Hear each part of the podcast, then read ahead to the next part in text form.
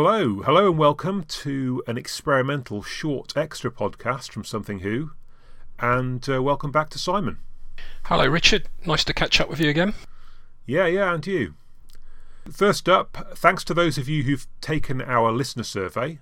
Um, there's, there's still time for you, for you to contribute, and it, it really doesn't take very long. Please follow the link in the notes that came attached to this podcast when you downloaded it, and it'll probably take a couple of minutes, no more.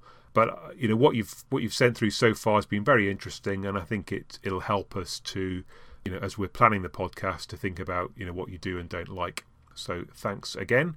Also, there's a new way that you can help to support us. So if you go to the the following link, and again it'll be in the notes attached to this, it's ratethispodcast.com forward slash something who uh, something who all one word. And the idea behind that is you, it quickly takes you to a site. You can rate us, and then it'll help other people to find us, and that'll be great. So, so please do that. Again, it won't take very long. Okay, so Simon, what did you think of Orphan 55? Well, last time we were speaking, I was I was lavishing the new series with high praise. It, there were some Yeah. real high points from in the last one. Yeah. This one, unfortunately, let, was a bit of a bit of a letdown. There were some promising ideas, but the way in which it was it was delivered, very very disappointing. So. I, we had some great special effects for the dregs. They were they were highly impressive, but honestly, a lot of it looked just like an underground car park in some inner city suburb somewhere. Um, each week we say that the cast don't get enough to do, so Ryan was pretty much the star of the show, and Yeah, big letdown. Unfortunately, Ryan fluffed his lines. He just he just comes across as a bit bit unlovable and plodding. Unfortunately, hmm. so let himself down there. Unfortunately, Ryan Yaz again. She was good, but bit in the background too much. yeah, I- I've seen I've seen this episode absolutely taken apart online and in the reviews. Whilst I don't think it was the worst ever episode of Doctor Who, like some people are saying, it, it wasn't that bad either. So I think the bar was set very high for the opening two shows of Yeah. the series. They were they were excellent, but this one no, it was a bit of a letdown. It went round and round in circles, and there was that unnecessary trip out into the wasteland to get Benni back. And they got all Yeah. the way out there to get him, and what did they do? They shot him. yeah. So I don't know what you thought, Richard. Well, uh, yeah, I mean, it was a game of two halves as far as I was concerned. Like you say, after after those two episodes of Spyfall, and then the first half of this one, I was really, you know, quite positive and excited about Doctor Who. I thought, you know, Chip has, has got everything under control, and uh, you know, I like the the new direction. We've we've got base under siege. There's there's tension building quite nicely. You know, there's there's there's a, a a monster that's you know threatening and believable, and uh, yeah, you know, I thought okay, this is this this is going okay, and then unfortunately the second half, you know, I, I couldn't I couldn't like at all. I mean, as you say, there's there's there's the pointless let's go outside so we can get stranded. There's the kind of convenient oh look, there's a long tunnel that gets us back, although it does go straight through the middle of another threat. Um, it, it, you know, it, there was terrible science. I mean, I just didn't believe that that a species can evolve from being air breathing to being carbon dioxide breathing. You know, characters were, as you say, were killed off, and then I take exception to be being hit over the head about three or four times with a simple message. I mean, I, I appreciate what they're trying to say in terms of the environmental message, and I got that from the story. But then being whacked over the head with it right at the end again, I, I, I thought that's a bit much as well. So, yeah, uh, you know, I, I, I don't think it's the worst thing ever, but I, uh, uh, try as I might and try as I did to love it, I couldn't. No, there was there was a double whammy as well. I mean, there was the whole parenting theme running all the way through it as well. Yes. And Graham Graham's been a bit of a star of the show all the way through. He sort of held it all together, but Yeah. he, he again he just he just didn't really get involved. He was a bit useless, really, wasn't he, all the way through it? He won them that fantastic prize with his galactic galactic coupons Yes. or whatever they were, and then he he just didn't get involved. Really, he just hmm. kept protesting. He was a bus driver and didn't know what was going on. So that was a Right. disappointing Graham episode as well. He just wanted to sit down, didn't he? Take his take the, the weight off his feet and have a bit of uh, a bit of fun. It didn't didn't work out for him. and yeah, I, I agree with the whole parenting thing. I mean, it, it, it, was ludicrous. I think that the two of, could be reconciled in the last frame, having been so thoroughly at odds all the way through it. The, the, you know, the, again, there was no real believable move towards reconciliation there. So, so yeah. Anyway, what I didn't want to do was spend a long time uh, with you carping. Uh, yeah, we, we we kind of agreed beforehand that that wasn't going to go very far. So, so what we are going to do instead is to say, well, you know, this episode showed us the end of the world, um, but it's not the first time that the world's ended in Doctor Who, so we thought we'd work our way through all the different ones we could remember across a series. That works for me. Having having having sort of sat through that episode, and I and I watched it twice because I couldn't believe how bad the online reviews are. I think we need to do this whole Earth devastation justice, you know, in the true style of your um, Gallifrey review in the last podcast, Richard. Yeah, I can't guarantee to be quite as fluent or quite as quick on this one, but uh, but you know, let, us go. So so uh, how I frame this one is in well, it's in chronological order as far as the series is concerned. It's it's very far from being chronological as far as the Earth is concerned. Although I suppose when you come to the end of the Earth, it's, it's relative, I suppose, as to, as to what the chronology is. But I, the first one I could think of in the series was the Ark, which uh, which is set in the fifty seventh segment of time but apparently the Earth is dying and they have to disappear off. What do you what do you make of the Ark, Simon? That's the that's the one with the aliens with the Beatles haircuts, isn't it? Yeah, indeed. Yeah, yeah. Very susceptible to the common cold. yeah, yeah. Well, the the humans are. Yeah, yeah, yeah. uh, Steven just about finishes everybody off, doesn't he? That one, again, it's a bit familiar, isn't it? It started off promisingly, then and then fizzled out. I mean, the monoids, the monoids were quite impressive aliens until you mm. looked at their, their feet and you looked a bit further down. yeah, I suppose you're right. Um, okay, so then we've got the tenth planet. Well, so that's not the end of the Earth, but it's the end of an Earth. So, so Mondas comes back. It's sort of like the Earth upside down. Oh, yeah. I won't hear a bad word about that story. That's uh, that's just fantastic. With the Cybermen coming out of the snow and even though they've got those ridiculous. It's hard to describe really. They they're like mm. George Foreman grills on their chests. yeah, yeah. But no, that's a that's a that's a fantastic story.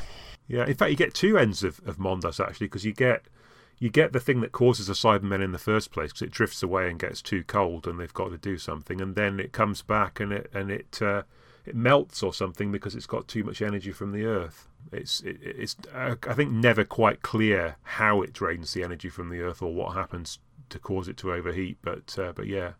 No, that's a very very. I, I think that's that's still one of the cleverer stories. Also, thoroughly ruthless the way it dealt with the astronauts as well. I'd not mm. seen that in Doctor Who. Pre- I mean, there's a few few grisly historicals, but um, that's the, the, first time I, you you really saw how ruthless the Cybermen were, and also the scriptwriters as well. Yeah, I remember reading the target of that and thinking, "Gosh, that's it. You know, they've they they can't escape from the gravitational pull of the sun. It's going to take them a while to he- to to get there, but um, but that's that. Yeah, yeah, it was a bit of a shocker. The next one I've thought of is so I, I couldn't think of the Earth ending in in the Troughton era, but in in the Silurians we've got what what's almost the end of the Earth. Uh, the Silurians think the Earth's going to end because they see um, a planet approaching. Again, that's a fantastic target novelisation. The description there of the Silurians taking cover and the and the hairy monkey men yeah, scuttling yeah. about on the Earth. I always like that image. That was that was that was good as well. Yes, the actual description in the in the um, the episode itself is a bit um, thinner than that but uh, they sort of say we calculated that it would draw off all our atmosphere and destroy life. And the doctor points out that uh, it became the moon and it, it, never happened. And then in the same series, same yeah, the same year, we've got Inferno, which again isn't actually the Earth, but it's but it's might, might as well be the Earth. Again, that that managed to get a good story across without being too preachy as well, didn't it? Mm. That was a good, you know, the Doctor struggling with his with his TARDIS and getting bumped off into a parallel parallel Earth, mm. and he could see the future there. What would happen if um, if man went too far with the with the drilling and everything? I thought the primords in that as well were excellent as well. That's one of my earliest memories of Doctor Who. Oh right, a primord running around, and my I to I was watching it with my uncles and aunts. I would have been very small, and they ushered me out the room because it was too scary. but I remember the Primord chasing Pertwee around the top of that gas tower or whatever it was Hmm. at the at the drilling site. So uh, yep, happy days. Even though the Earth was under threat, of course. Yeah, well, I mean, you, you know, you can't you can't have Doctor Who without the Earth under threat, so they go hand in hand, really, don't they? And then, so this is this is one of my uh, early memories: um, the Ark in space, and then the Sontaran experiment. Uh, so yeah, I mean, um, again, this is this is the Earth having been abandoned due to solar flares. And that was where the, the South African astronauts or the mercenaries landed Yes, and fell foul of what was it, Commander Starr, Styre, was Field. Marshal Styre. I can't yeah, remember. yeah. I think you've got him. So, so to, I guess you've got two things there. You've, as you say, you've got the you've got the, the half of the population going up into the ark, or, a- or a small part, part of the population going up into the ark and being suspended in animation to go back and repopulate the Earth. And then you've got another tranche of them disappearing off into the stars. And then they come back too uh, to to see what's going on, and, and when, when I suppose when the the people in the ark haven't woken up, so you've got you've got two populations returning. Uh, I guess the it says that the Earth's been unha- uninhabited for ten thousand years at that point, so it's it's quite a long way in the future. Um, we might come to the two quite where we think um, Orphan fifty five sits in all of this, if, if if indeed it does. And then the following year we've got Pyramids of Mars, and um, and Sutekh. That answered that age-old dad quest, question, doesn't it? When he looks up from his newspaper and says, "Well, if they don't like it there, why don't they just clear off in the TARDIS?" yeah, yeah. So yeah, so in 1980, the Earth was a a desolate planet circling a dead sun, according to uh, the Fourth Doctor, because Sutekh had been allowed to run riot. So, and that was in what just about 60 odd years. So, uh, so he's possibly even worse than the um, than the uh, rampaging greenhouse effect. So, so you know, don't, don't, certainly don't uh, don't allow Sutekh loose. Then there's a th- there's a throwaway in the Sunmakers. I mean, I I, I um uh, I was sort of ch- chewing over a bunch of things, and and I, I I noticed that at some point in the Sunmakers they say that there was a dying human population that was relocated to Mars. It doesn't really explain, I suppose, whether it's the the Earth itself that's dying or just that there's some problem with the humans. Um, you, any particular memories of the Sunmakers? Just at the time watching it as a kid, it, it seemed a little bit dull without monsters, but Hmm. actually, as a grown-up looking back, it, that's a very, very cl- another very clever story, and actually Hmm. very, very enjoyable, and a little Hmm. dig at, I think, a little dig at the inland revenue and, and the taxation system as well, Yeah, yeah. which we all know and love as grown-ups as well. So, yep, another good, another good story there. None of this is helping to show Orphan 55 in a good light, unfortunately, No. Richard. well, it's interest, interesting actually that we've got we've got four consecutive doses of Robert Holmes here. You know, you've got Ark in Space, Pyramids of Mars, Sunmakers, and we're about to talk about Mysterious Planet. What did what did Robert Holmes have uh, have it in for the Earth for? I wonder. so yeah, Mysterious Planet. I don't. I can't honestly say that I really remember the Mysterious Planet all that well, and I haven't got around to opening my. Um, season 23 box set yet. I mean, do you have any any particular strong memories of Mysterious I've got Planet? I've got to confess that I that was when I went away to university, and this was one of the ones I missed. Yeah, I was I was at university as well actually. So I think my parents videoed it for me, so I did see it. And I remember that I remember the reveal of the um, of the, the, the tube station. But yeah, I mean apparently according to, to what I've read online, Earth's relocated by two light years, uh, uh, two million years in the future, by the Time Lords. But I mean, it's it's it's one of those things in the Trial of the Time Lords season where it feels like they've had a bit too much time to to write it, and they've sort of overwritten it, and and it's. I don't know. I mean, why would anyone have to move the Earth to like? It, it, it seems a bit overcomplicated to me. Hmm. We should point out to younger listeners as well that if you missed Doctor Who on a Saturday, that was it. It was gone. no no skyboxes. Um, Yeah, yeah. One or two videotapes around.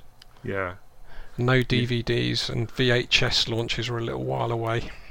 yeah, yeah. yeah that's very true.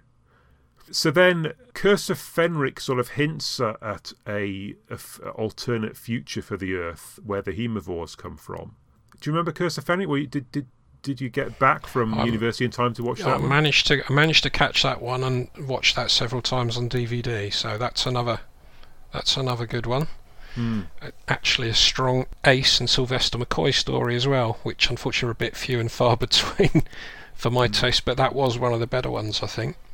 Yeah, I mean, I remember watching this one at university. I had a, I had a friend who recorded the episodes. He, he he got his own TV and video at university, which was pr- pretty unusual.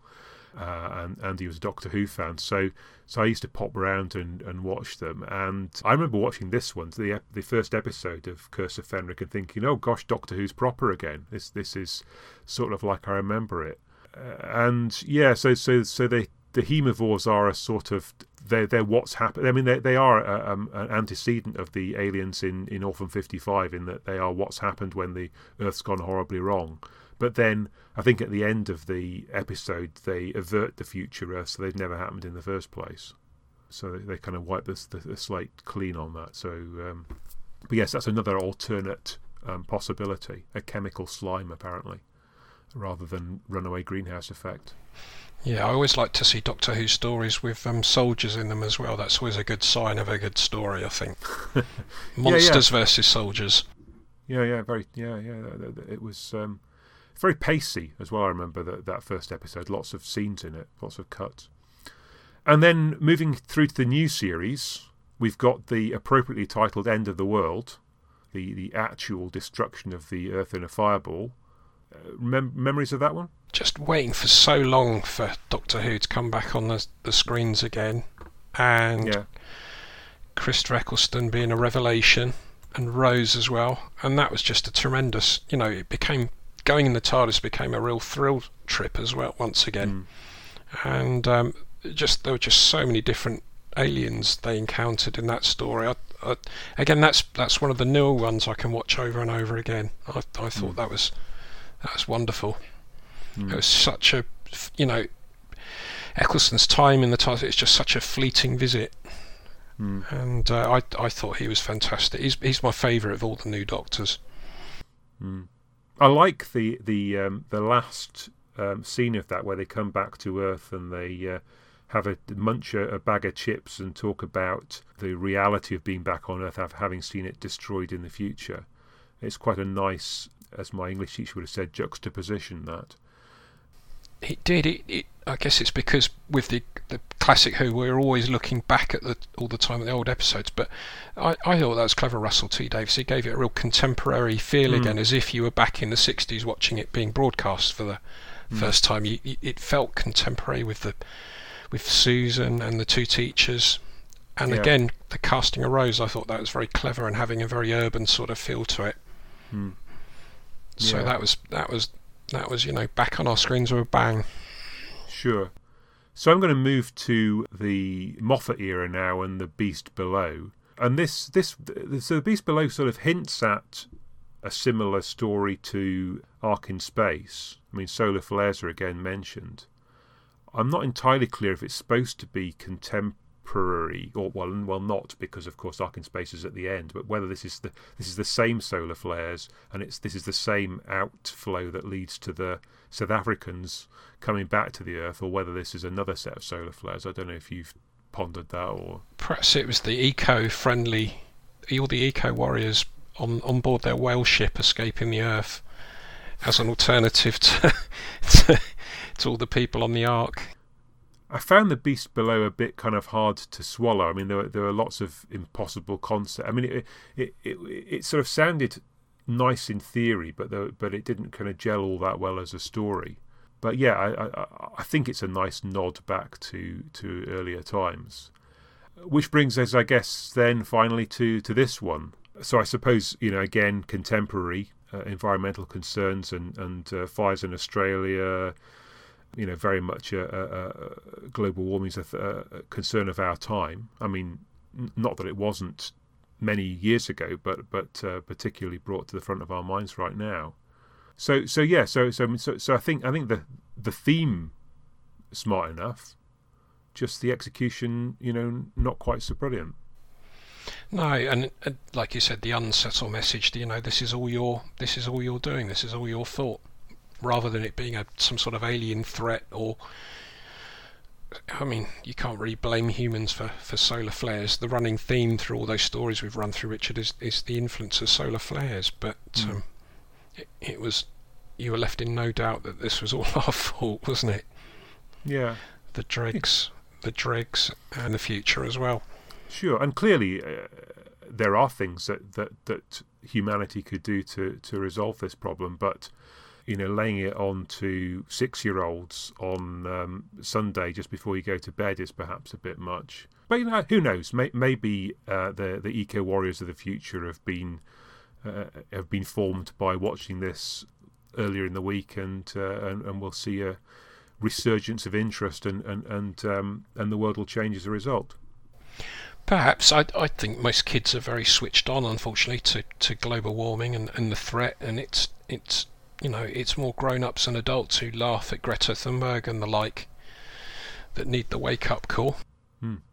Okay, well, look, that's that's our um, whistle-stop race through ends of the Earth. I'm not sure that we we, we quite know where to place Orphan 55, whether whether it, it sort of fits into that chronology or whether it's um, an alternate one. The, the Doctor did talk about there being alternate futures, and it feels that that Runaway Greenhouse doesn't really fit in with you know the things we've seen like the ice age in in the ice warriors or or the solar flares in a lot of these stories. Um, so so I think we perhaps see it as an alternate timeline that maybe um, the viewers who are watching this can uh, can avert. Yeah so so this is an experiment doing a, a shorter one of these podcasts. We'll see how you liked it and, and, and whether it's something we want to do in the future but thanks for listening and for tuning in and we'll be back with a, a full episode of Something Who very shortly. Um, again, we'll be looking at one of the new series episodes and, and an older one. Yep, so, solar flares permitting, of course. so thanks, Simon. Thanks for joining me for, for this. It's uh, it's been great to have a chat. No worries. Good to catch up with you, Richard. Yeah, yeah. Bye, everybody. Ta